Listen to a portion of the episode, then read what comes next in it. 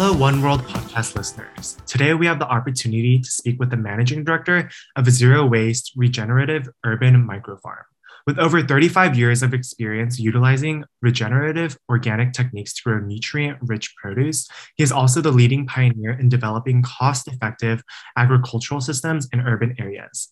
Please welcome Eric Cutter. You mentioned the managing director of Alegria Fresh. Uh, we're, we're headquartered in Irvine, California. Yeah, so can you please tell us more about Alegria Fresh and uh, like how did you get started in farming? Well, I've uh, been in farming for a lot of years. Um, long story short, my mother was a fantastic chef, and she used to cook up a lot of great food for us all the time. And um, for many, many years, I didn't understand how lucky I was to growing up in a house like that that had that quality of food. And about 10 years ago, we had a an illness in my my brother's side of the family, and one my nephews there had a kidney shut down, and it really was all about uh, too much fat, oil, and sugar. It's just bad food, and uh, that was I think it was about 2012 or so.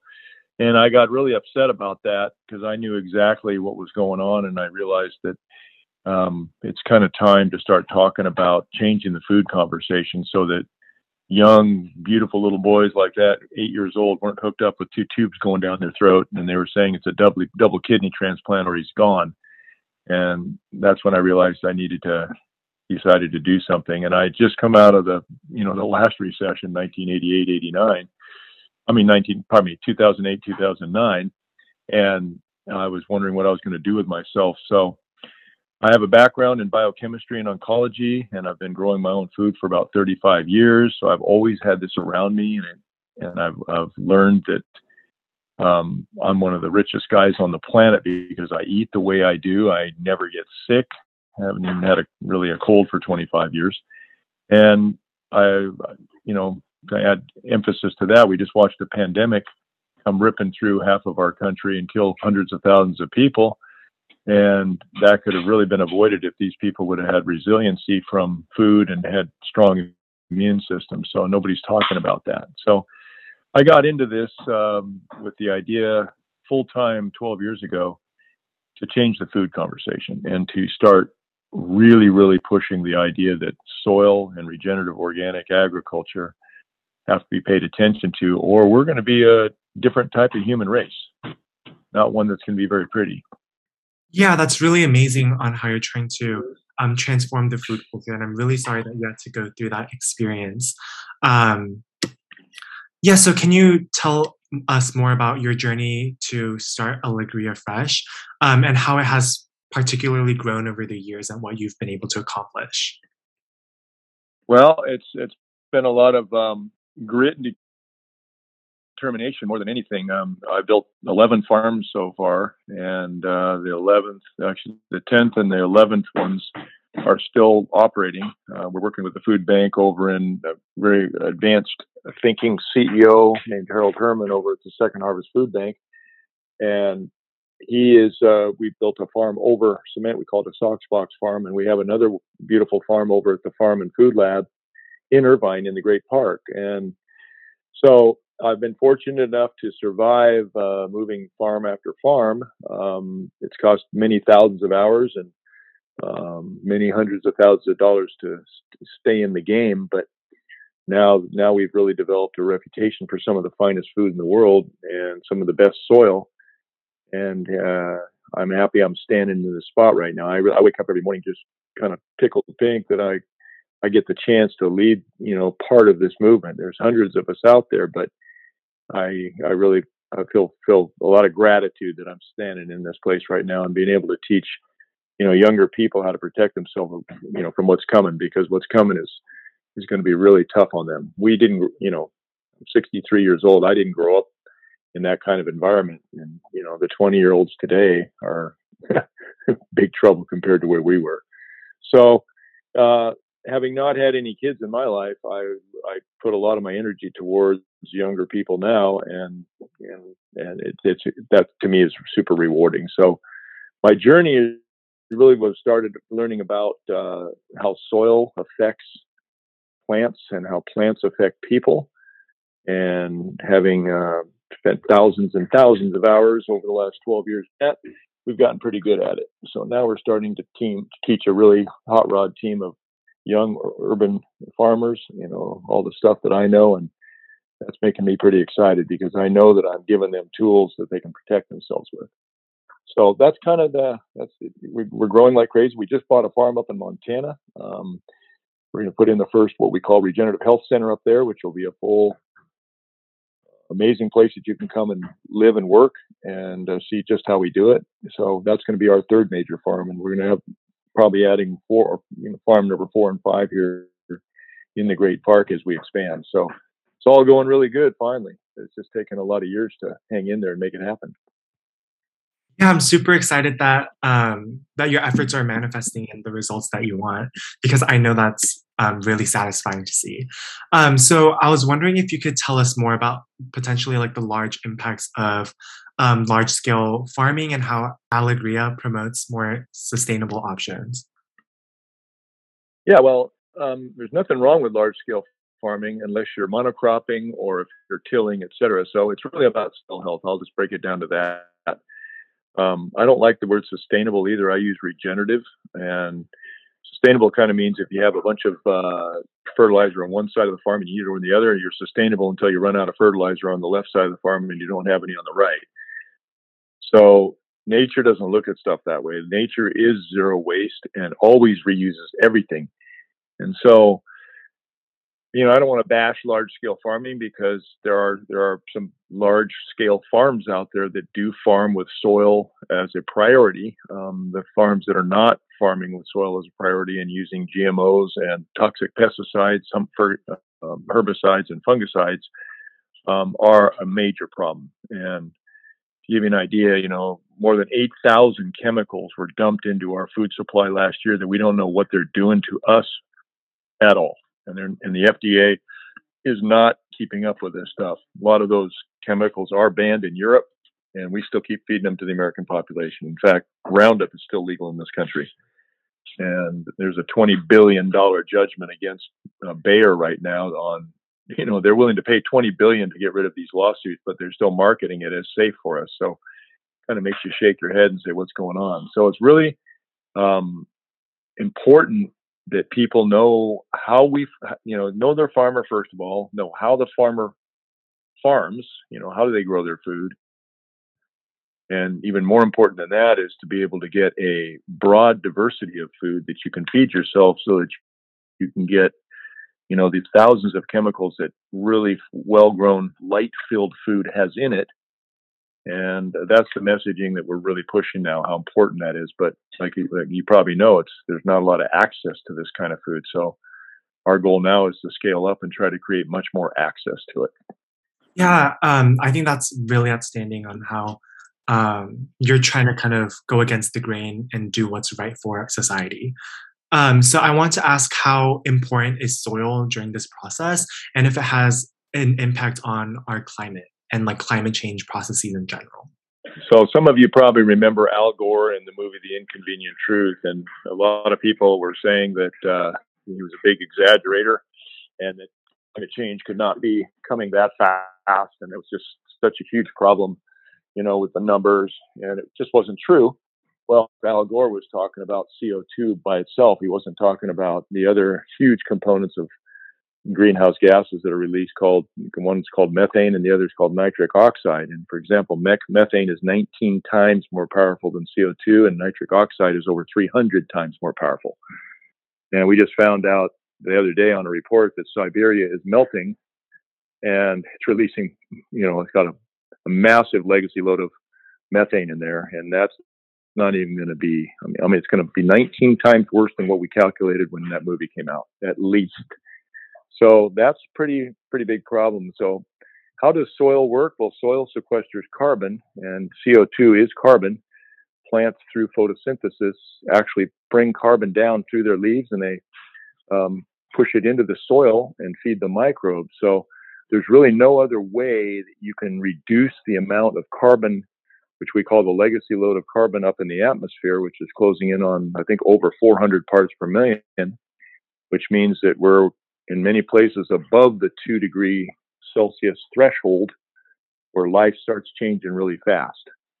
And of course, you can see what's happening in California and the western states, and you know we get these droughts, and then we get big floods, and then we get fires.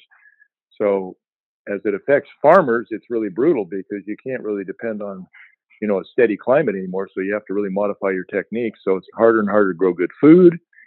Um, big governments around the world are not paying much attention. We're still burning fossil fuels, which is pulling pushing so much more carbon into the atmosphere.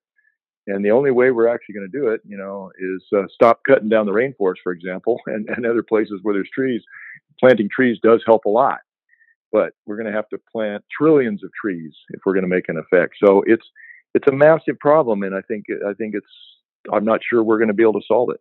I really don't know because I don't think we can get the globe together fast enough. Yeah, so I know Al Gore is a huge advocate for the environment, and that is why he started um, the Climate Reality Project. Um, and it is great to kind of continue his legacy and his mission um, through the Climate Reality Project. Um, yeah, and it's been a very transformative experience for me as I become more mindful about what I eat and just like the environment around me too. Um, our listeners really want to hear about the microbiome of soil. Please tell us more. Oh boy, that's a uh, about a two hour minimum two hour entry fee. But so um, let me just tell you, soil, you know, perfect soil is basically 25% water, 25% air, 5% minerals, and probably me, 45% minerals and 5% organic matter. Organic matter is the living fraction of soil, which basically is where all the fungus, bacteria, nematodes, protozoa, et cetera, hang out. Those are the four big classes of, of, of, of the microbes in the soil. And they're all eating each other. They're, you know, they're constantly battling, eating. And when they eat each other, they release nutrients, and that's what the plants pull up. So it's really critical that cell has a very healthy living biome. And you know the problem what we've been doing to soil around uh, most most areas is that we're washing out or killing most of the humic or humate substances in the soil, which are found in the living fraction of the of the uh, organic matter, and so therefore the soil is no longer living; it becomes dirt, and dirt doesn't grow anything because plants really rely on microbes to feed them minerals that and you know make the minerals that are in the soil bioavailable to the plant. That has to do with nutrient density. So the more um, balanced and, and beneficial biology that you have in the soil, the better the plant is fed basically and can can take all these bioavailable nutrients and incorporate it into the plant, which optimizes the plant's nutrient density.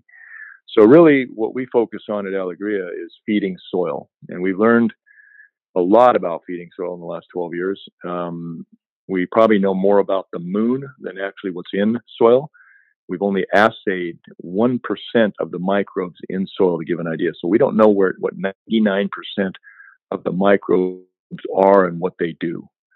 We're slowly trying to, you know, figure out how all these these connections between all the different microbes in the soil. To give you an idea, if you took a you know just a little tiny piece of soil and put it on the tip of your finger, there's over a billion microbes in that little tiny piece of soil. So it's really difficult, I mean, to understand what's going on. Now, what we do know how to do is what to put together in soil to make soil work and to really, you know, increase the beneficial microbes in it. So the microbiome of soil is directly linked to the microbiome in our own gut. I mean, I look at the, I look at soil as the Earth's gut. I look at our gut as our gut, and our gut is responsible for manufacturing all the compounds that we require for life. Um, and you know, gut health equals heart health equals brain health. So if your gut's out of balance, just like the soil's out of balance on the planet, everything's out of balance.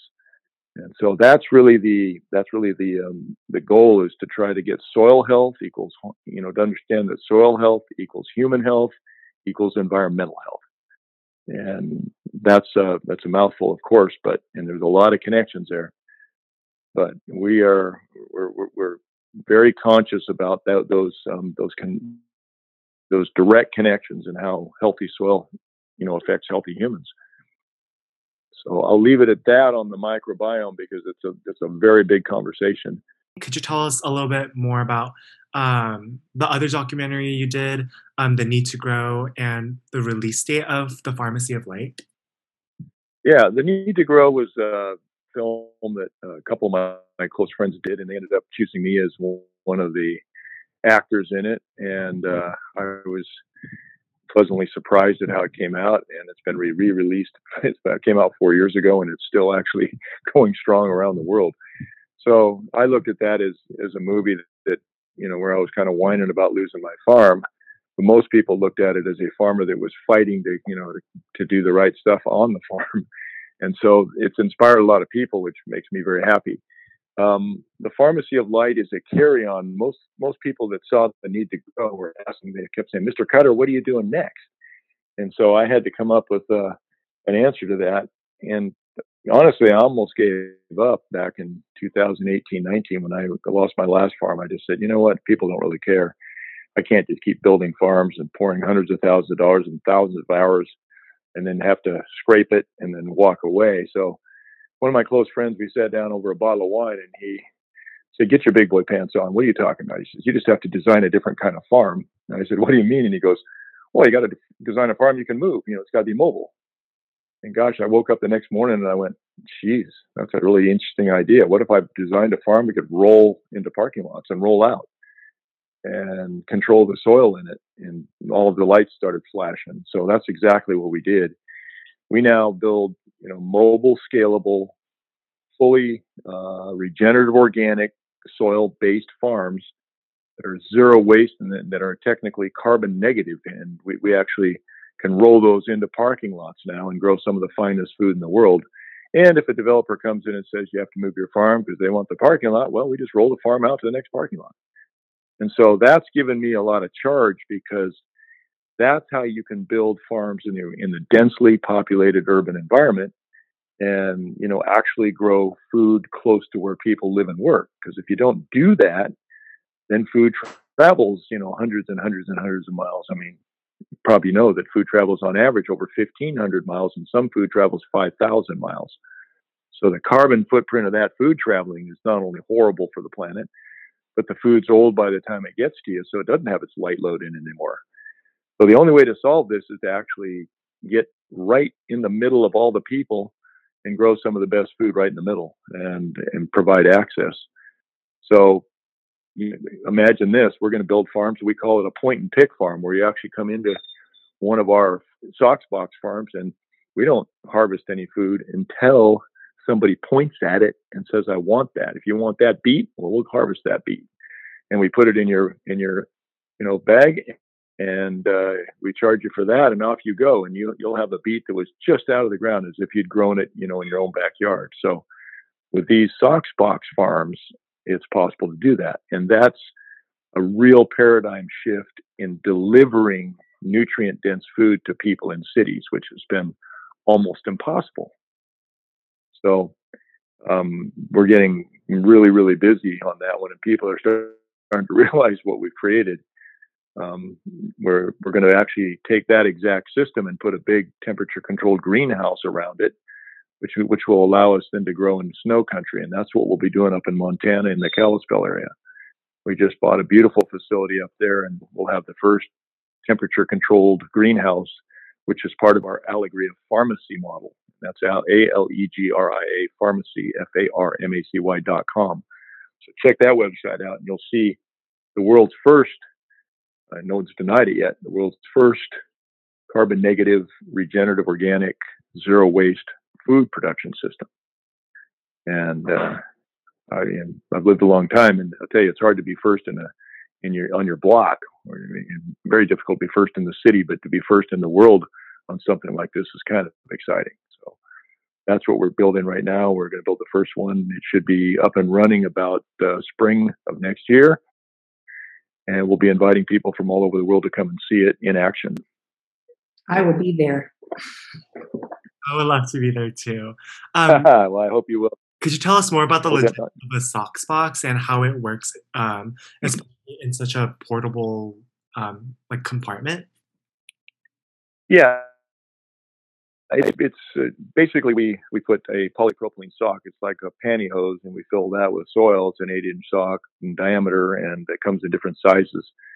And uh, it allows us to put it in a tray, which actually holds onto the water. So, bottom line is, we take advantage of aeroponic, hydroponic, and organic food production systems with this with the system. We didn't design it that way. We just found out after we put these socks in trays and started using them that way that and they're above ground, so they're three, you know, 40 inches above ground, which now you're standing, you're not bending over in a field. So it keeps it out of the way of the pests, etc. too, you know, like uh, rabbits and rats. So you get more of your food and the, and the animals get less. Um, but go to soxxboxx.com. It's very well described there. It's S O X X B O X X.com. So double X, double X. And it's, there's a whole section on there. And, and it also discusses, uh, there's a environmental benefits section there that shows just how much carbon we sequester. For example, one four by eight box pulls down 528 pounds of carbon dioxide every day.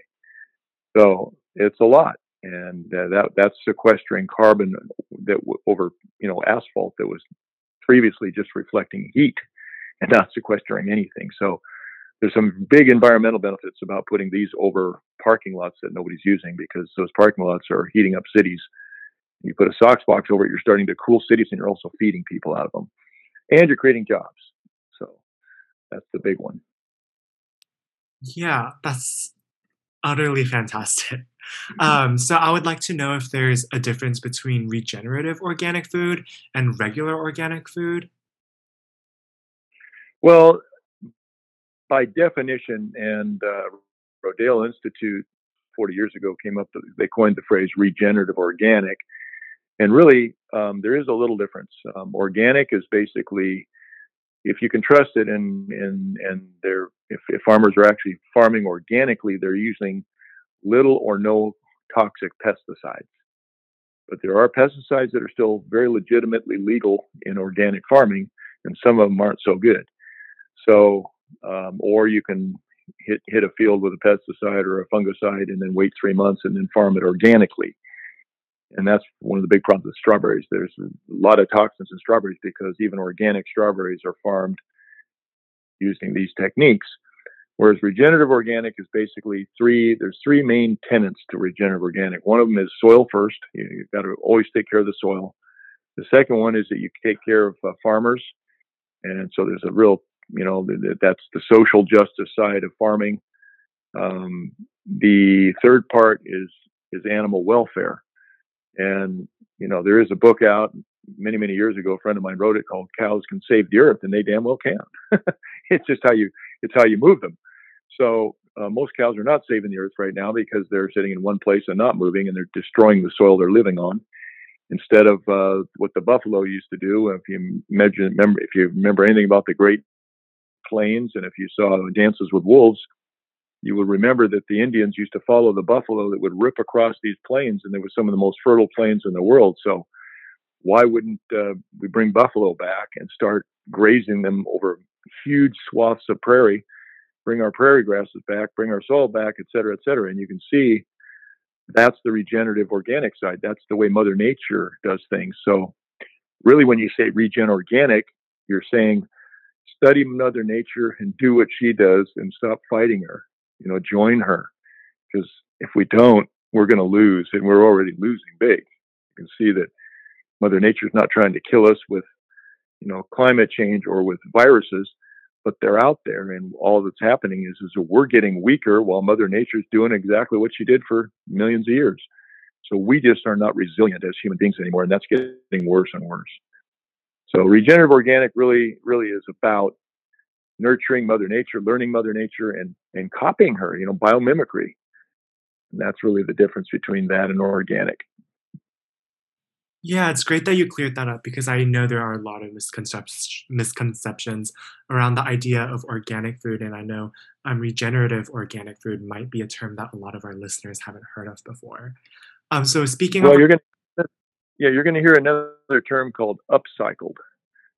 Okay, so upcycled is also a regenerative form of food production. So keep your eyes out for upcycling. It's coming hard, and it's a good. It's a really. It'll be a really good new moniker that people can get behind. Yeah. So speaking of our listeners, I was wondering, um, what is something that they can do to really change our one world for the better? Because something that we all have in common is our one world. Well, um, best thing you can do is start being conscious of healthy soil, and you can start composting. I mean, uh, there's uh, a fantastic amount of evidence that says that people who compost become closer to the soil and you get much more connected to nature uh, because you start realizing that your food waste can grow some of the best food in the world. And that's really fun, especially if you teach kids that, that, you know, wasted food actually breaks down into, into beautiful soil. And then you grow something in it and it's fantastic and tastes better than what you buy in the store. And that's really the first thing that you can really push people into is start uh, understanding that carbon is carbon and anything that's living is carbon. And we need to have a full circle carbon economy where we've got to stop wasting carbon because carbon is absolutely not our enemy. It's our, it's our best friend. We just abuse carbon to the point where most of it's going up in the air and not, not enough of it's going into, into the ground. So, you know, managing carbon, which is what composting does much better, keeps a lot of this out of the landfills, keeps your methane production down. It does all these things that if billions of people started doing it, we could really start turning this carbon, you know, um, sequestration into something serious because that's the only thing that's going to slow down climate change is getting that carbon out of the atmosphere and back down into the soil.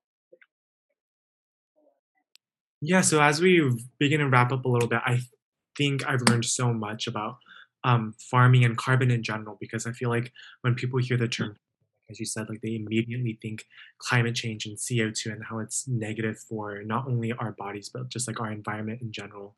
Um, so I, it's really great that you cleared some of that up. Um, so our last question is um, for the people that are starting to uh, or like beginner farmers or amateur farmers. Uh, so basically, our listeners who are trying to grow something in their backyard. Do you have any tips and tricks for them? Yeah, well, um, most of you have an iPhone or a smartphone. Get on Google and start looking at. Uh, the biggest tip I can say is, you know, you don't just become a good urban farmer overnight. Um, get curious. Start start looking what everybody else does, and then apply that to your particular area. And you know, everybody's got a different climate and everybody's got different uh, parameters. So you know, find out what you, what people are doing in your area and, and, start start watching video after video, and you'll get all kinds of ideas on what you want to do. But get curious and get out there and start doing some research. You know, everybody always asks me, "Can you show me this?" and you can you show me that? And I said, "Of course I can." But then I I've stopped doing a lot of that because um, it's not it's not the uh, it's not the way I can teach people best. People need to get out and do that research themselves, and it's all available on the internet. And um, they can go copy what we're doing at Alegria Fresh. That's alegriafresh.com or our Soxbox systems. So do the work, get out there, because uh, I don't believe that food is a right. I actually believe it's a privilege. And I work every day, work my ass off to grow the best food in the world. And everybody else thinks that they should just be served that food. A lot of people do, at least, and I disagree with that. So I think we all got to get back in there and start contributing because we all really do work for food. And I think we ought to start understanding that it's important to work for food and the connections and the health and the feeling that we have as humans really, really amplifies when you get, you know, around a, a, a farm that's clean and raising great food. So get out and grow, everybody. Yeah, I think information is so critical, and that's exactly what we're trying to do with this podcast. Um, inform as many people as possible. And I just want to thank you so much today for taking the time out of your very busy schedule to come talk to us today. Um, yeah, do you have any closing comments for us, for our listeners, perhaps? Yeah, um, talk less, do more.